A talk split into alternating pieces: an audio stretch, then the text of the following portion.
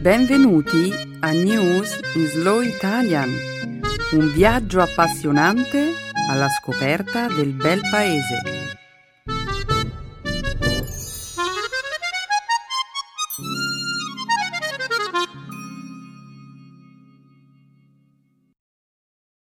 Oggi è giovedì ventisei novembre duemilaquindici.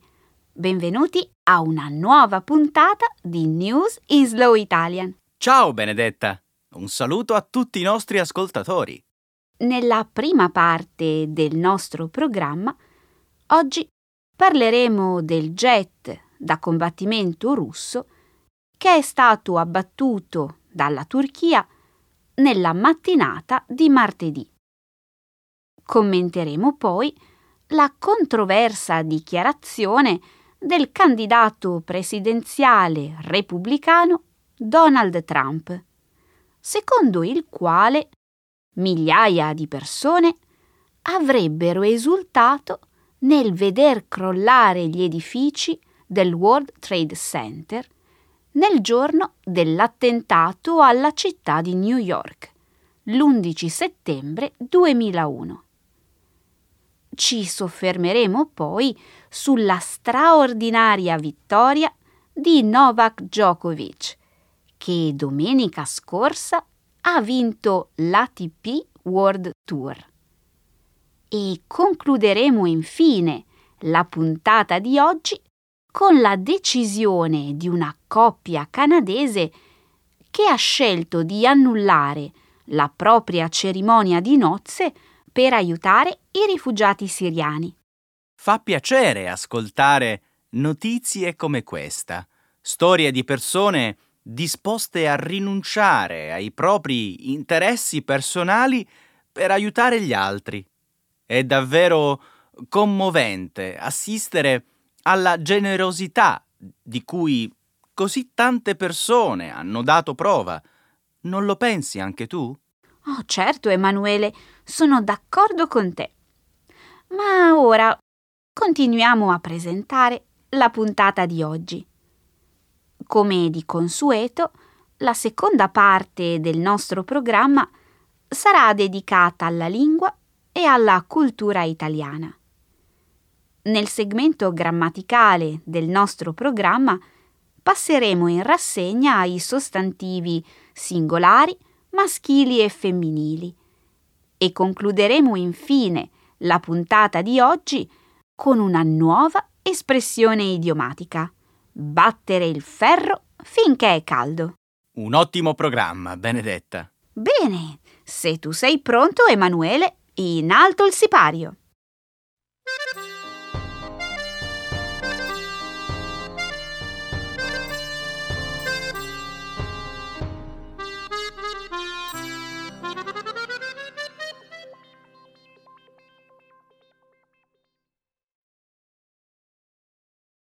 La Turchia abbatte un jet da combattimento russo. Un aereo militare russo è precipitato in territorio siriano nella mattinata di martedì. In un primo momento, il ministro della difesa russo aveva detto che l'aereo, un S U ventiquattro, era stato colpito da un proiettile partito da terra. Le autorità militari turche, tuttavia, hanno dichiarato che sono stati i loro jet F sedici ad abbattere l'aereo, dopo aver ripetutamente avvertito i due piloti del fatto che stavano violando lo spazio aereo turco. Fonti ufficiali turche hanno dichiarato in un comunicato che l'aereo russo era stato avvertito dieci volte nel corso di cinque minuti. Le autorità turche hanno anche pubblicato una mappa delle registrazioni radar, nella quale si vedrebbe il jet entrare e uscire dallo spazio aereo turco. Il Ministero della Difesa russo ha smentito la dichiarazione e ha affermato che il cacciabombardiere si trovava nello spazio aereo siriano. Secondo il Ministero, i piloti sono riusciti a deiettarsi prima che il velivolo precipitasse nei pressi della provincia siriana di Latakia. Secondo fonti vicine ai ribelli siriani, almeno uno dei piloti sarebbe morto. Dallo scorso mese di settembre, la Russia è impegnata in una campagna di raid aerei contro una serie di obiettivi situati nel territorio siriano, a sostegno del presidente Bashar al-Assad. La Turchia, un paese membro della NATO, aveva già, in precedenti occasioni, tentato di dissuadere la Russia dal violare il suo spazio aereo. Benedetta, non ti avevo forse detto che presto sarebbe successa una cosa simile? Eh, dimmi, non ti avevo detto che prima o poi si sarebbe verificato un incidente del genere? Certo, Emanuele, me l'avevi detto. Il mese scorso, alcuni effe sedici turchi avevano intercettato un aereo russo che aveva attraversato i confini aerei del paese. Sempre nello stesso periodo, nello spazio aereo turco, era stato inoltre individuato un non meglio identificato M I G ventinove. Insomma, un incidente di questo tipo era inevitabile. E ora verranno poste molte domande circa la facilità dei turchi ad aprire il fuoco. Certo, le autorità turche comunque avevano messo in guardia la Russia. Gli aerei militari turchi avevano già abbattuto un jet siriano e probabilmente anche un elicottero. Il messaggio era chiaro: gli aerei da guerra russi verranno intercettati. A questo punto la domanda più importante è: perché? Perché mai la Russia avrebbe scelto di fare una cosa del genere intenzionalmente? A meno che, non lo so, a meno che il pilota russo abbia avuto dei problemi con gli strumenti di navigazione. Mm, no, sono quasi certo che non sia questo il motivo per cui si è verificato l'incidente. E dunque perché? Se non è stato un incidente, allora si è trattato di un'azione deliberata. Ma che cosa ci guadagna la Russia da tutto questo? Sei sicura di voler ascoltare le mie teorie cospiratorie, Benedetta? In ogni caso, penso che questa volta sarò prudente. Una cosa è certa, comunque, le operazioni aeree negli affollati cieli della Siria sono diventate molto più complesse.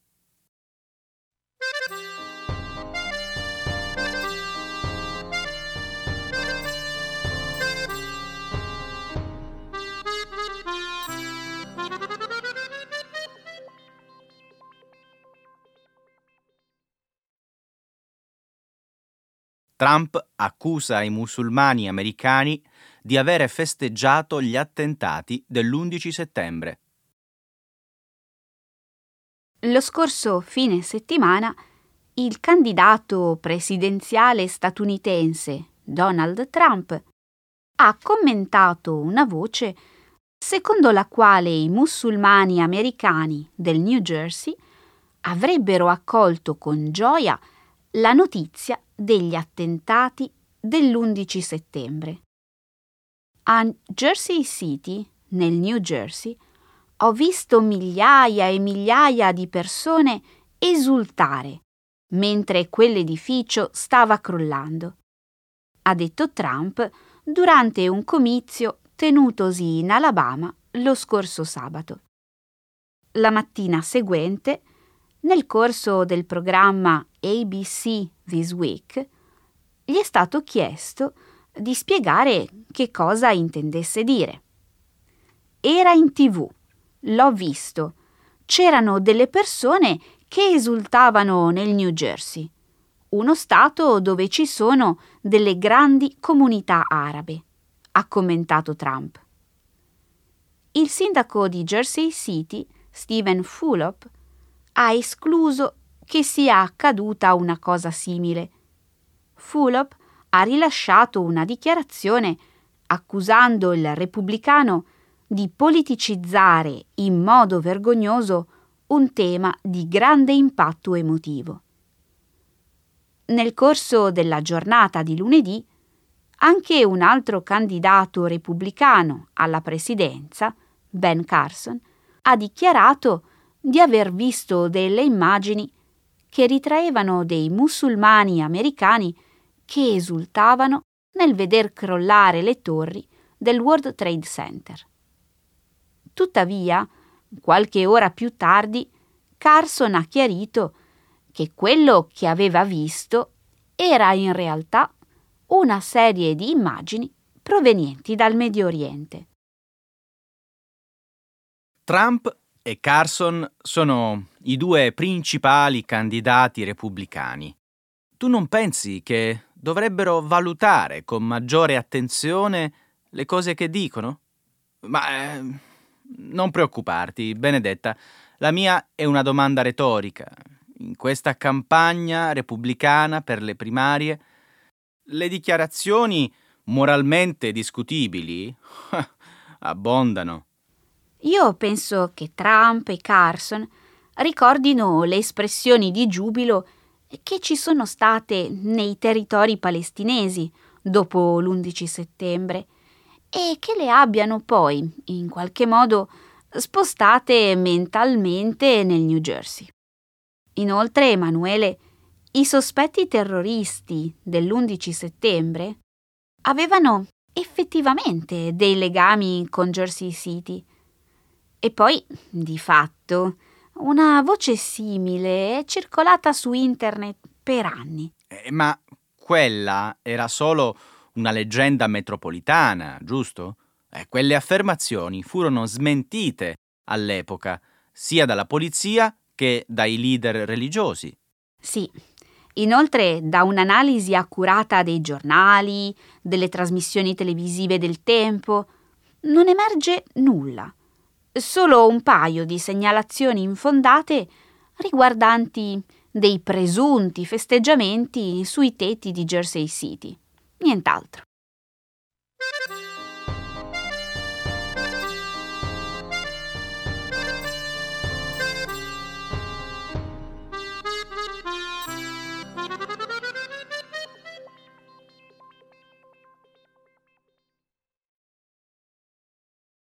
Novak Djokovic vince l'A T P World Tour. Novak Djokovic ha battuto Roger Federer la scorsa domenica, conquistando il titolo di vincitore alla A T P World Tour. Il numero uno del tennis mondiale ha completato una stagione straordinaria, conquistando undici titoli, di cui tre Grandi Slam. Djokovic vanta un totale di dieci major e nel Grande Slam è ora a quattro titoli da Rafael Nadal e a sette da Federer. Martedì scorso Djokovic era stato sconfitto dal sei volte vincitore del World Tour Roger Federer nella fase a gironi, ma domenica scorsa a Londra Djokovic si è preso una rivincita davanti a un pubblico di diciassettemilaottocento spettatori. Nel giro di ottanta minuti il tennista serbo ha vinto l'incontro in due set, con un punteggio di sei tre e sei quattro, stabilendo un record come vincitore del quarto titolo consecutivo alle A T P World Tour Finals. Mi sto godendo ogni momento sul campo, apprezzo ogni istante dopo averlo tanto sognato da bambino, ha detto Djokovic. dopo aver festeggiato la vittoria con il suo allenatore, l'ex tennista Boris Becker. Djokovic vanta ora ben cinque vittorie in finale di stagione, superando così il risultato raggiunto da Ivan Lendl nel millenovecentottantasette. Un'altra grande vittoria per Djokovic. Quest'anno è davvero inarrestabile. Mm, a me dispiace per Federer. Perché? Federer ha fatto un buon lavoro, ma Djokovic si è davvero meritato la vittoria. Dopotutto, Federer ha commesso troppi errori, mentre Djokovic ha dimostrato di avere una grande precisione. Comunque, soltanto pochi giorni fa, Federer era riuscito a sconfiggere Djokovic. Io pensavo davvero che avesse delle ottime possibilità di vincere nuovamente. Mm. Emanuele, tu pensi che questa sarebbe stata per Federer l'ultima occasione di ottenere una vittoria importante? Insomma, ormai ha compiuto trentaquattro anni. No, per niente. Federer è ancora al terzo posto del ranking mondiale e ha appena raggiunto le finali del World Tour. E poi, che importanza ha la sua età? È in ottima forma. E comunque, Federer è un campione che ha vinto il Grande Slam per ben diciassette volte. Quindi non sarà così facile superarlo. Mm, spero che tu abbia ragione. Federer è un giocatore incredibile. A me piace molto guardarlo giocare. È senza dubbio uno dei migliori giocatori di tennis del mondo. Ma nel frattempo, Benedetta, Djokovic continua a scrivere nuove pagine nella storia del tennis e a scalare le classifiche, replicando i risultati dei migliori tennisti della storia. Il prossimo anno, poi, sarà un anno importante per il tennis. Il serbo farà di tutto per vincere l'Open di Francia e ci saranno anche i Giochi Olimpici.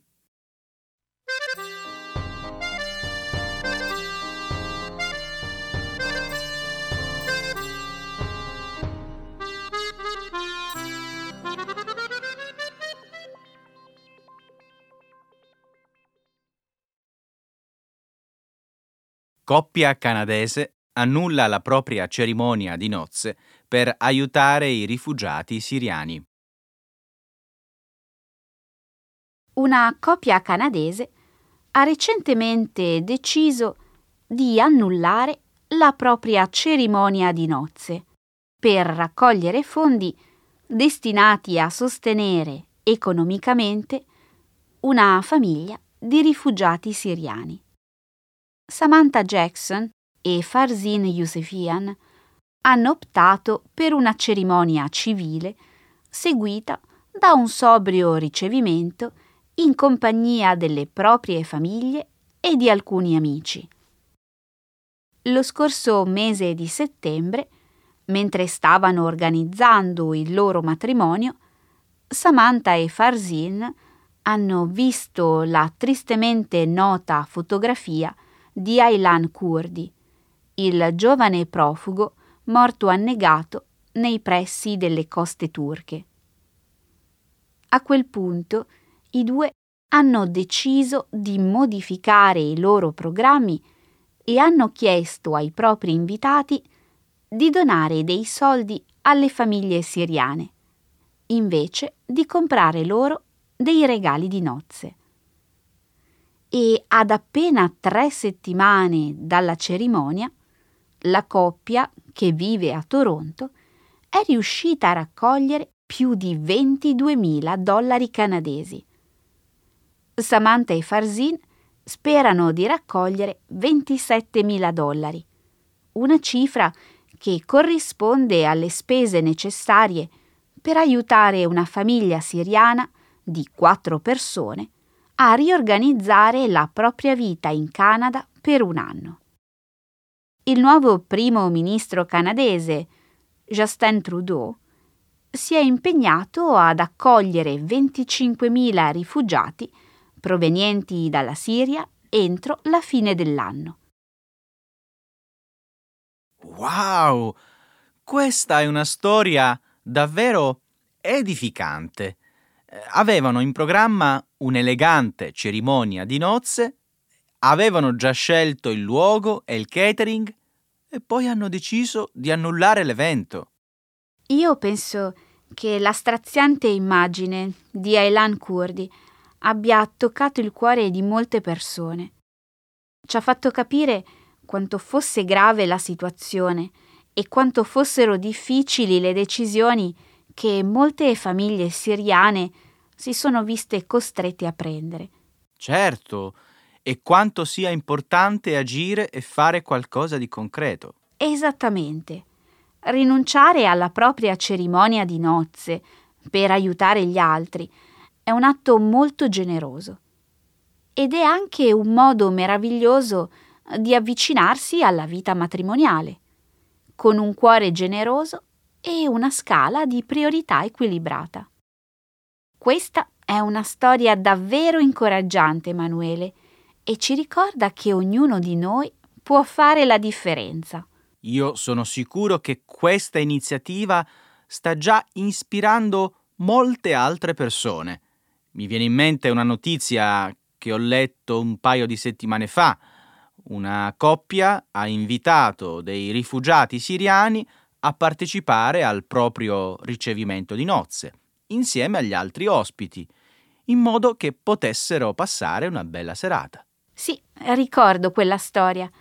È davvero rassicurante vedere che, anche in tempi carichi di paura e di odio, possiamo ancora assistere a degli atti di bontà come questi.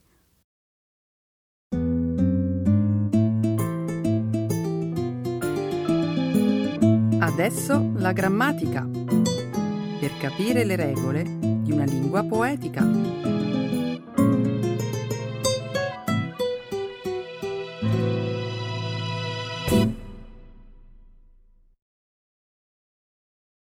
Masculine and feminine singular nouns.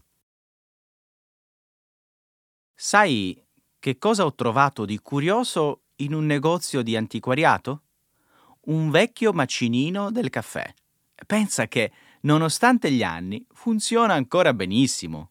Uh, non sapevo che avessi una passione per gli oggetti antichi. E difatti non ce l'ho. Ho semplicemente accompagnato un'amica alla quale piacciono i dischi in vinile. È lei che ama collezionare oggetti di altre epoche, non io. Immagino quindi che questo macinino non sia soltanto un pezzo che intendi mettere in mostra. No, no, no. L'ho comprato con l'intenzione di usarlo perché, come tu sai, un caffè preparato con la moka è sempre più buono se la macinatura è fresca. Sembra che su questo argomento tu sia davvero ferrato.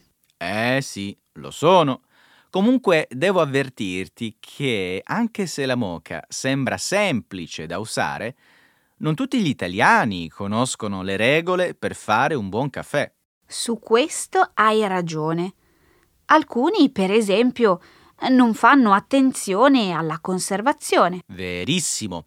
Il caffè deve essere sempre mantenuto in contenitori ermetici, in luoghi asciutti e lontani da alimenti che emanano odori forti. Ciò avviene perché la miscela tende ad assorbire gli aromi circostanti. Esatto. L'acqua che si utilizza poi deve essere naturale e fredda. È necessario infatti che questa si scaldi gradualmente. Passiamo adesso alla quantità di polvere di caffè che si versa nel recipiente forato a forma di imbuto. Sembra che su questo argomento ci sia una bella diatriba. Eh sì, sì. In effetti c'è chi ha l'abitudine di riempire il filtro generosamente fino a formare un piccolo cono e chi invece preferisce fermarsi all'orlo. L'importante è non pressare la miscela, come si vede fare al bar. Dico bene? Ciò non dovrebbe mai accadere, è vero, Ad ogni modo, dopo aver chiuso saldamente la macchinetta, la si mette sul fornello a fuoco lento. Sai perché? Ah, per evitare che il liquido si bruci. Giusto. Inoltre esistono altri piccoli accorgimenti da tenere in considerazione, come quelli che fanno riferimento alla manutenzione della moka. Beh, io credo che la maggior parte degli italiani sappia che non si deve mai lavare la macchinetta con il detersivo, ma soltanto con dell'acqua calda. Questo è vero, ma forse qualcuno ignora che è necessario far asciugare perfettamente la macchinetta prima di chiuderla e conservarla. Passiamo adesso alla fase più importante, la preparazione. Non è sufficiente avvitare la moka, metterla sul fuoco e tornare quando tutto è pronto. Eh no, no, no. Quando la macchinetta inizia a gorgogliare, si deve subito toglierla dai fornelli e aspettare che l'ultima parte del caffè esca a fuoco spento. Io so che è altrettanto importante non chiudere il coperchio. Dici bene. Questo va sempre tenuto aperto per evitare surriscaldamenti. Posso rivelare qual è l'ultimo dettaglio che è bene non trascurare? Ti riferisci al passaggio del cucchiaino? Sì.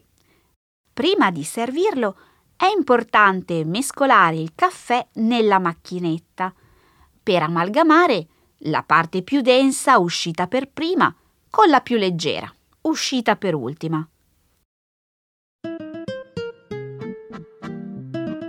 Ecco le espressioni. Un saggio di una cultura che ride e sa far vivere forti emozioni.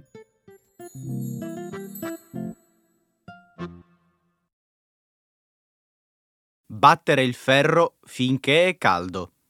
To strike while the iron is hot. A te piace guardare le pubblicità? Mm, se si tratta di messaggi intelligenti o storie emozionanti, sì. Bene, se è così, mi conviene battere il ferro finché è caldo e raccontarti di una pubblicità che ho visto qualche giorno fa sul web. Hai nulla in contrario? Se l'argomento è interessante, non ho nessuna obiezione. Perfetto, vado al dunque. Il video di cui ti voglio parlare si intitola Italy the Extraordinary Commonplace e parla dell'eccellenza italiana partendo dagli stereotipi. In che senso? Nel filmato molti preconcetti che gli stranieri hanno sugli italiani sono smentiti attraverso una serie di dati che evidenziano l'eccellenza della nostra industria manifatturiera. Ti consiglio di battere il ferro finché è caldo, perché sto iniziando a perdere l'interesse. Mm, mi spiego. È come voler dire che gli italiani, oltre a mangiare pasta, bere caffè ed essere abili gesticolatori, sono anche capaci di creare ed esportare prodotti di qualità. Perché non mi dici come comincia il video? Forse potrebbe aiutarmi a capire. Mi suggerisci di battere il ferro finché è caldo, eh? Va bene. Nella prima sequenza vediamo due mani coperte di polvere bianca. Questo richiama alla mente l'attività di un pizzaiolo. Poi l'inquadratura si allarga e scopriamo che le mani in questione appartengono a un ingegnere che lavora al modellino di un ponte. Dunque, siamo bravi a fare pizze, ma anche eccellenti costruttori. Sì. Poi, in un'altra scena, vediamo un bicchiere di vetro riempirsi di un liquido rossastro che all'apparenza sembra essere vino. E invece che cos'è?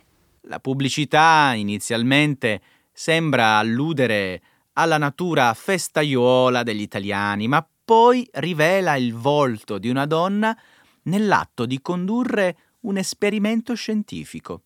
Siamo leader nella ricerca scientifica? Mm, questa notizia mi risulta nuova. Il video si riferisce al fatto che l'Italia sta crescendo nelle esportazioni mondiali dei prodotti farmaceutici. Nella scena di prima, invece, si mette in risalto la capacità di creare infrastrutture. Beh, questo l'avevo capito. In un'altra immagine, invece, vediamo un uomo distendersi su un comodo divano rosso, chiudere gli occhi e rilassarsi. A cosa ti fa pensare questa scena? Uh, la pigrizia. Eh, quella persona, in realtà, è un designer d'arredi, intento a testare la comodità di un nuovo prodotto. Lo sapevi che l'Italia è il più grande produttore di mobili d'Europa? No! Eh, primeggiamo persino nel settore automobilistico, nonché nel settore degli yacht di lusso, dell'oreficeria, nelle tecnologie aerospaziali e nell'industria alimentare. Ok, hai tutta la mia attenzione. Ora batti il ferro finché è caldo e dammi qualche dato interessante. Le esportazioni di cibo e di alcolici generano un fatturato annuo pari a quaranta miliardi di euro.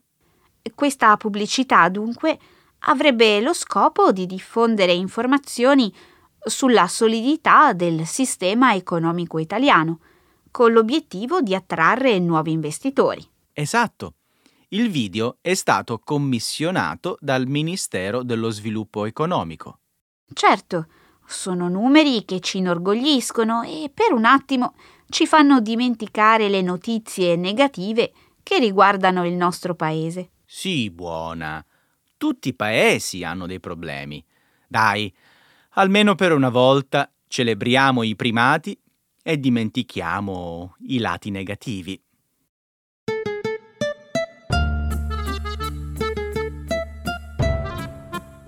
Emanuele, è stata una bellissima puntata oggi, un sacco di notizie interessanti. Bene, bene, bene, batti il ferro finché è caldo e salutiamo i nostri ascoltatori. Eh già, il nostro tempo è volato e quindi è anche finito. Ci risentiamo la prossima settimana. Ciao a tutti, alla prossima! Ciao!